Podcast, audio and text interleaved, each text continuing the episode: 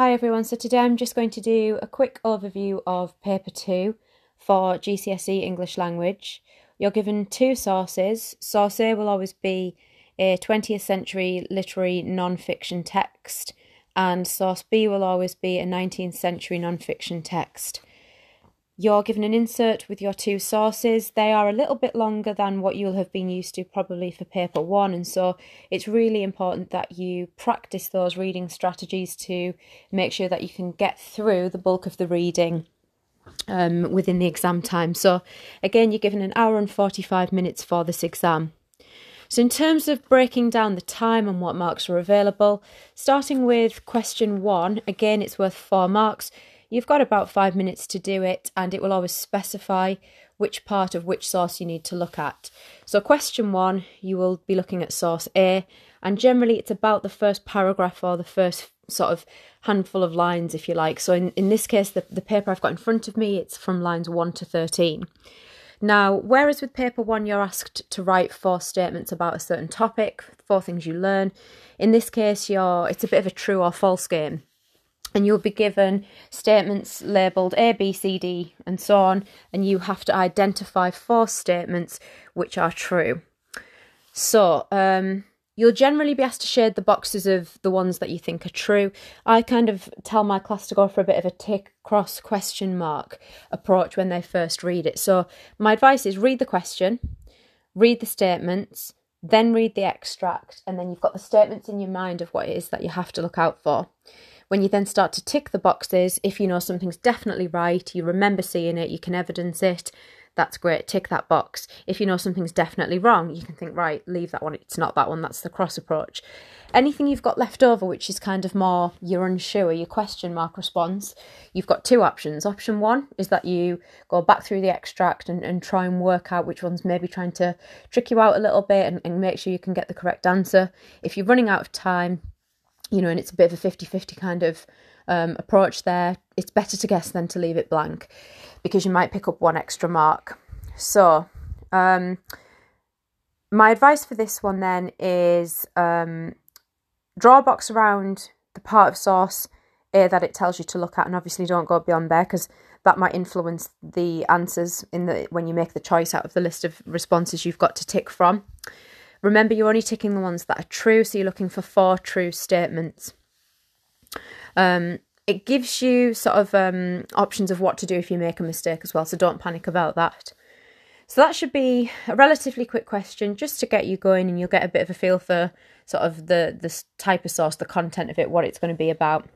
Now, question two, that requires probably your maximum amount of reading time because it's asking you to refer to source A and B. So you're going to have to read through both sources fully. What I tend to tell my classes to do is as you read next to each paragraph, write one word to summarise what the content of the paragraph is, because of course, by the time that you've read two full sources through, um, you know, you might forget kind of where things are, and it, it saves wasting time later on rereading things if you can just kind of look to your own notes, your own annotation at the side, and, and see what the content of the paragraph is. So the paper I've got in front of me um, says both sources describe the type of board used for surfing.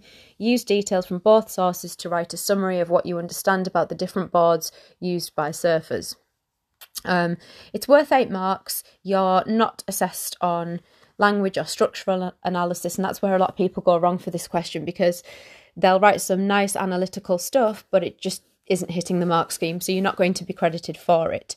So what you need to do is think about um, literally just the specific um, theme of the question Circle the key question words. In this case, it's the boards used um, for surfing, not the surfers themselves. So, again, it's about reading the question accurately, otherwise, you're limiting the marks that you can get.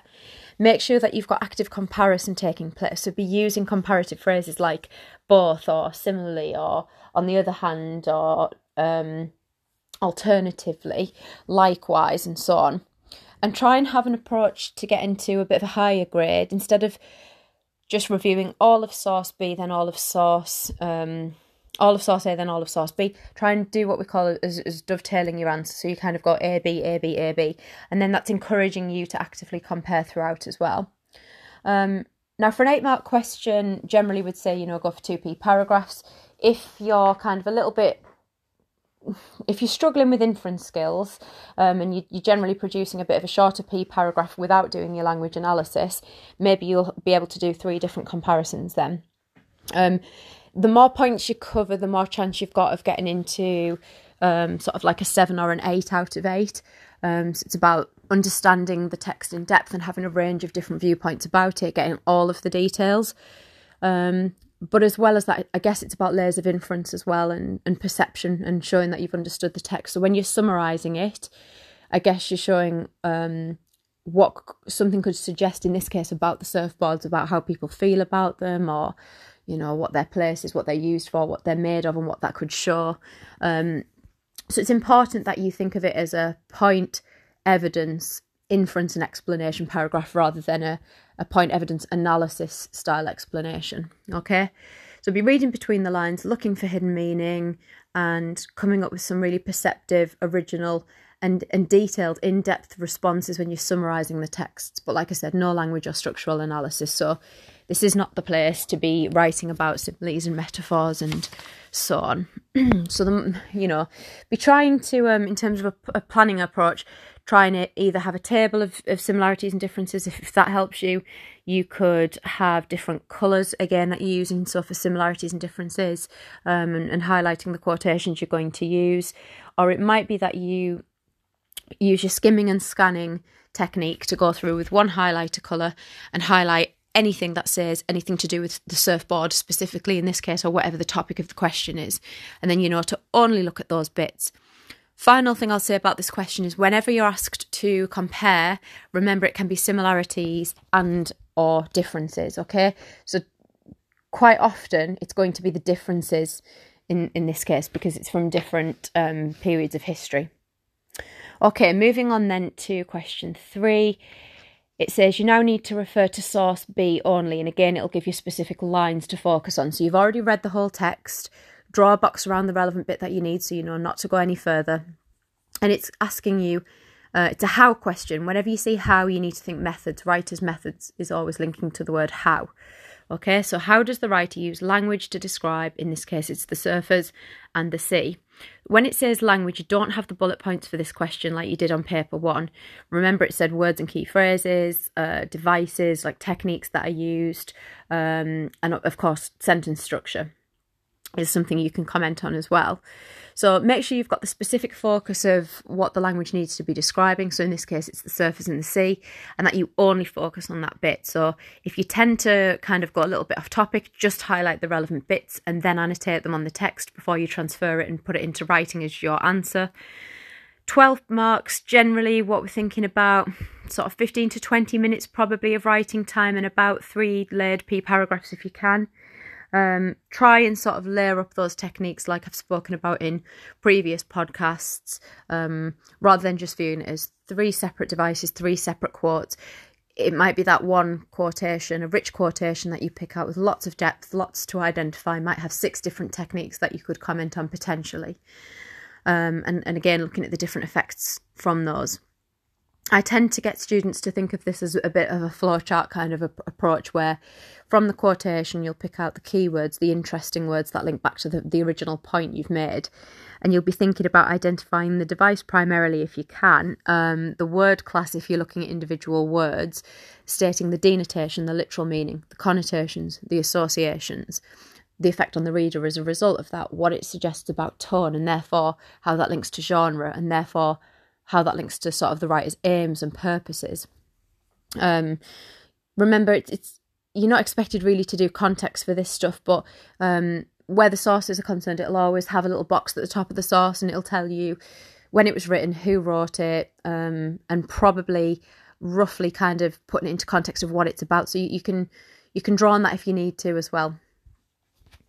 Um, so you have already been tested on this skill for paper one uh, section A, question two. So it's kind of repetitive of that in, in some respects, except this one's worth 12 marks instead of eight. And of course, it's a different style of writing because it's non-fiction rather than fiction. So some of the techniques that you are looking for might be slightly different. Um, again, to be getting into those higher marks, it's about a layered, original, detailed, and perceptive um, response to sort of use the kind of flow chart that I've just talked through there. Um, then you move on to question four. Again, it's worth most marks. It must be a priority. It's a 16 mark question. Therefore, you're probably going to be looking at spending between 20 and 25 minutes on this. And again, you're referring to the whole of source A and B. The chances are that you'll have to spend less time reading for this question because you've already read both sources fully through for source B and you've summarised what's going on in each paragraph at the side, and therefore you only need to refer to the relevant sections. So, in this case, the question I've got in front of me is compare how the writers convey their different perspectives on surfing. You would only specifically look at the paragraphs that you've identified as being about surfing, and again go through this time, hopefully, in a different colour for a different question. Um, like I'd advise you to do with paper one, section A planning. And you could be thinking about going through and highlighting anything that's specifically to do with surfing in the back of your mind, thinking about what that shows about the writer's perspectives, their thoughts, their viewpoints, their feelings. And then out of those quotes, start to annotate only the highlighted bits for uh, methods, so language and structural features, because the rest of it's irrelevant. You don't need it. Um, and then that's helping you keep really focused rather than feeling um, totally overwhelmed by having to compare two full sources. You're just comparing two sets of highlighted quotes because they're the only relevant bits. Remember when it says compare, it can be similarities or differences. And in this case, you need to be focusing on the writer's viewpoints in particular, so how they think and feel. You give them bullet points again. It says compare their different perspectives on whatever the topic is, in this case, surfing, compare the methods the writers use to convey their perspectives, and support your response with references to both texts. So you've already highlighted the quotes, you'll have annotated them as your planning time, and therefore the methods are within the annotation, so the only thing that you need to kind of do off the top of your head, I guess, is think what what that shows about how they think or feel. And again, try and go for that dovetail um, response of, you know, either both source A and B do such and such. It's shown in source A in this quote and source B in this quote, and then analyze them so that you've got an A B A B A B approach. The other thing you can do if you're looking at differences is it might be that you say, um, Source A uses um, a simile, whereas source B uses a metaphor. However, both are to create imagery, so you might have some similarity and some differences. Or it might be instead of comparing by technique, you choose to compare by perspective. So you could say, for example, uh, Source A is very um, passionate and positive about surfing. This is shown through the use of repetition, Whereas Source B's writer is concerned about the dangers of surfing, and this is shown through the use of an imperative. So you can compare by perspective or compare by method, but just so long as you're comparing, that's great. And again, be using those comparative phrases. If you're the sort of person that prefers to um, plan for this question, again, you could use some kind of comparative grid, Venn diagram, things like that or you could just use my method of kind of doing your active annotation and keeping all of your planning within the insert on the actual extracts themselves rather than on your answer paper. It's entirely up to you. Prioritize doing question four um, above all. and perhaps maybe make question four your priority and do that first, um, you know, over sort of doing the more simple question one and two first, because unlike with um, paper one, where I guess you're running through in chrono- chronological order and you've only got one source to deal with, and it the questions work through it chronologically as well. You know, with this one, you've got um, for question two, you're you're asked to read the full sources then, so you may as well just crack on and do that for question four already. Now, section B, you're probably going to have about 45 minutes remaining because remember, you're going to have spent about 15 minutes reading, annotating, and planning, and 45 minutes answering for section A which leaves about 45 minutes remaining for the writing time. Um, it's really important that you plan for this question. That's an absolute priority. Again, I tend to tell my classes to do a numbered spider diagram plan with kind of branches coming off with relevant techniques planned for each paragraph. Um, another thing that we quite often refer to for viewpoint writing is deforest features. So, that acronym that you could write and tick the techniques as you've used them. So, um, D is direct address, A is alliteration, F fact or opinion, R repetition, R rhetorical question, E emotive language, S statistics, H hyperbole, And I've just realised I've missed out T, rule of three. Um, use those techniques if you can. Again, full range of punctuation, vary paragraph lengths, vary sentence types for effect, use effective discourse markers and sentence openers um, to convey your viewpoints, make your viewpoint very clear. Try and think about what the tone of your piece of writing. Do you want it to be kind of quite hostile and quite cutting? Do you want it to be sarcastic, maybe a little bit humorous and quite witty? And and try to sort of portray that clearly when you're arguing your viewpoint. Remember, nobody can um, comment on your opinion and what's right or wrong because it's your viewpoint. Um, the examiner is mainly focused on the quality of your writing. So you're going to be given some kind of a quotation of some sort. So the one in front of me says, All sports should be fun, fair, and open to everyone. These days, sports seems to be more about money, corruption, and winning at any cost. Write an article for a newspaper in which you explain your point of view on this statement. Okay, you with the quotation straight away you you're probably going to either think right I know stacks on this topic. I'm really confident and I can read loads on it. And those are probably going to be the people who are quite media aware watch the news read a lot. You've probably got a lot of knowledge you know banked where you can comment on things. Fallback plan is to use the ideas from source a and b if possible. So in this case it was about surfing. That's a sport. You could have conveyed that within this if in doubt, make it up. Um, base it on personal or past experiences, um, but don't just kind of flounder. If you want to kind of try and prepare for this in advance, like I said, watch the news, read articles, just be a little bit more um, aware of what's going on in the world. Now, um, generally the topics tend to be on environmental stuff. So for years we've been predicting is is plastic and recycling going to come up, or you know uh, the the effect of plastic on nature and wildlife and things, and it hasn't so far.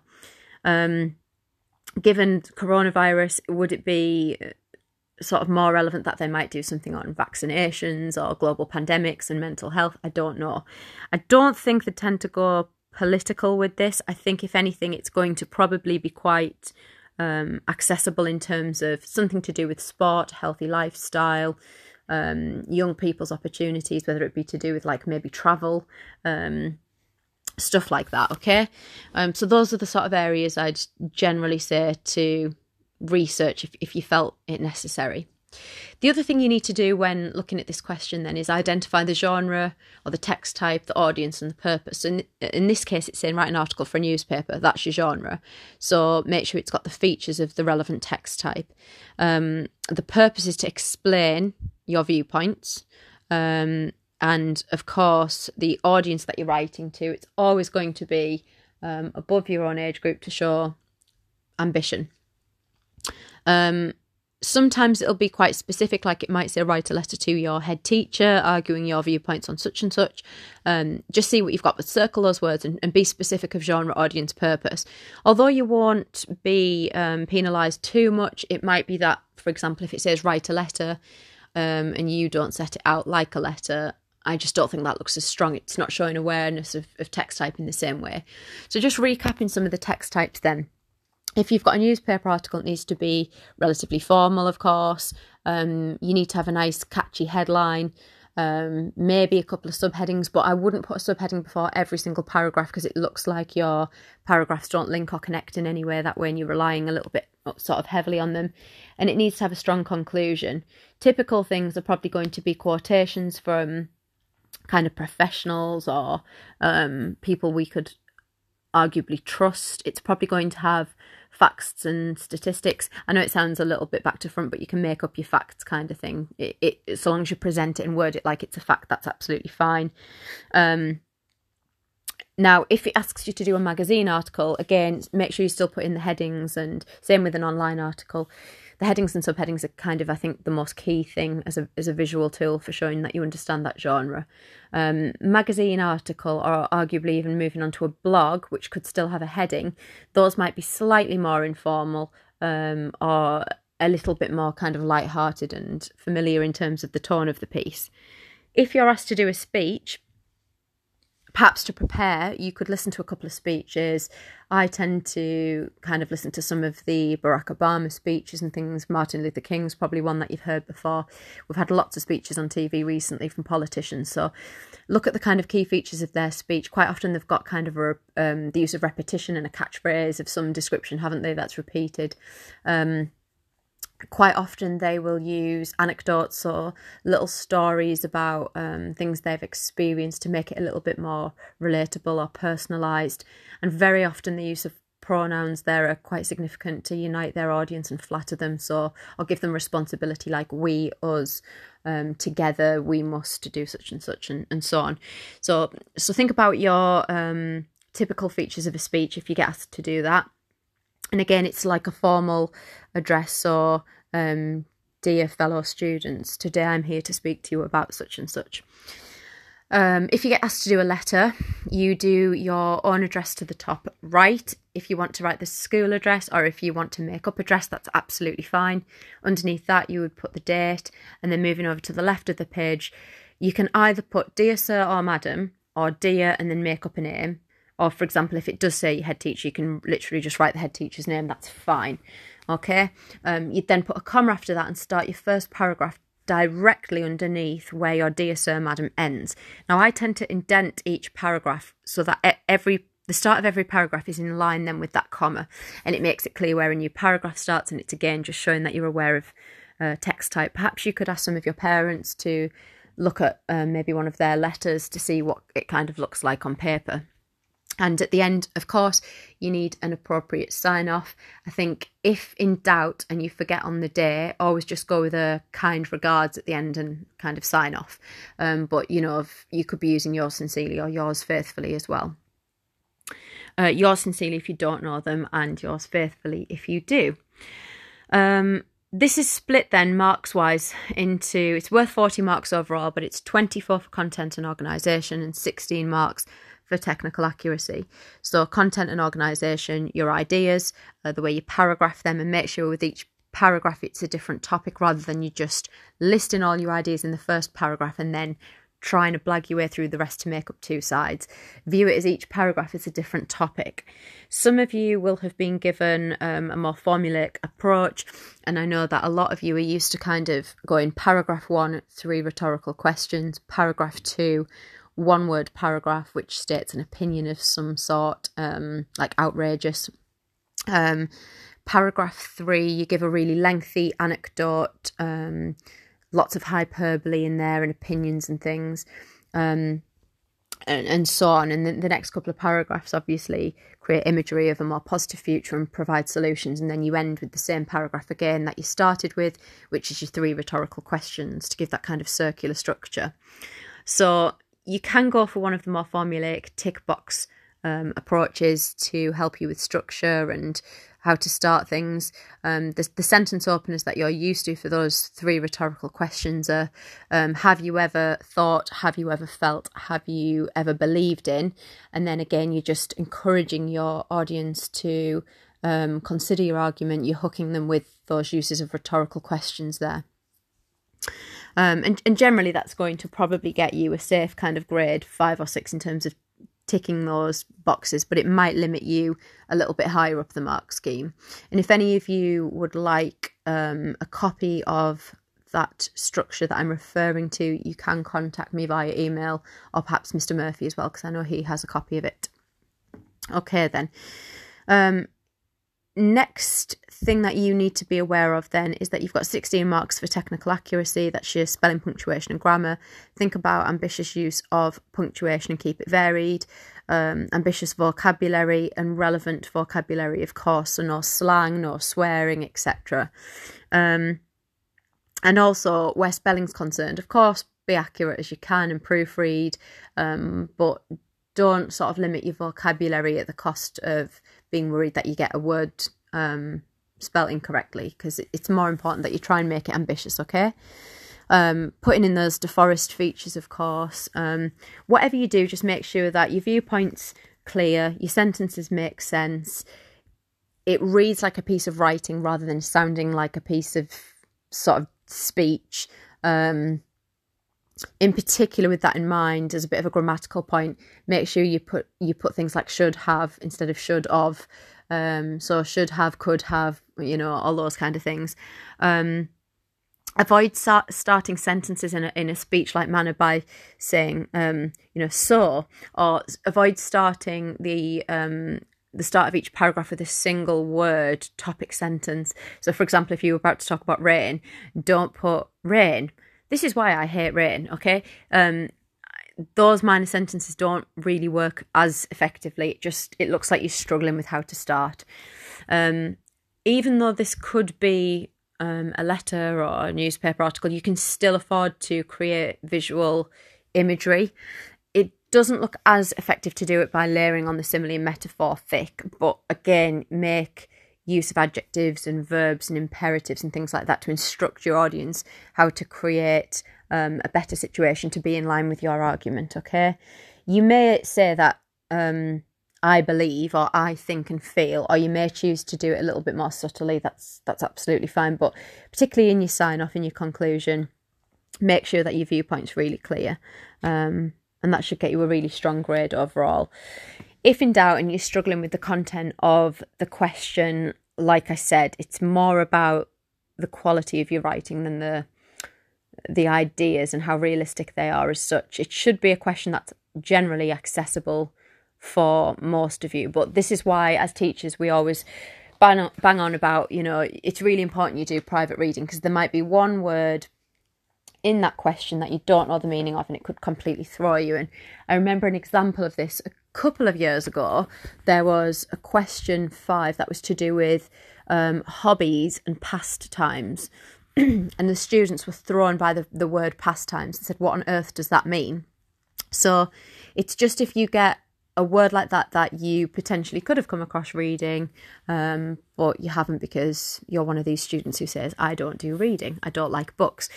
You know, listen to audiobooks, read as much as you can, be constantly trying to build your vocabulary um, and that's going to give you a lot more um, scope a lot more choice of things that you can comment on. So in terms of how to revise for this paper as usual i say you know create your own um, papers or access past papers from aqa um, ask your english teacher for some. It might be that we have some made up spare. Go back through your old classwork books. It could be that you create, um, you know, you get a, a, newspaper article and you try and annotate that for genre, audience, purpose, language techniques, or you get two papers that are on perhaps a similar topic and you try and compare them. Um, set them out maybe on a big A3 sheet of paper and have lines kind of crossing for similarities and differences. Um, be aware of text type, practice writing those different text type styles as well. Um, do a little bit of research on what they look like. Um, make sure you're up to speed in terms of punctuation and you're pushing yourself with that and sentence types so that you've got you know a wide range of stuff to comment on. So i hope that's been helpful as just a little bit of an overview and a basic recap of paper 2 um, if you have any questions you can get in touch via Instagram or via email. And of course, if, if you do use Instagram and the resources that are on there and you've got any suggestions of things that may be helpful, please contact me and I will do all I can to help.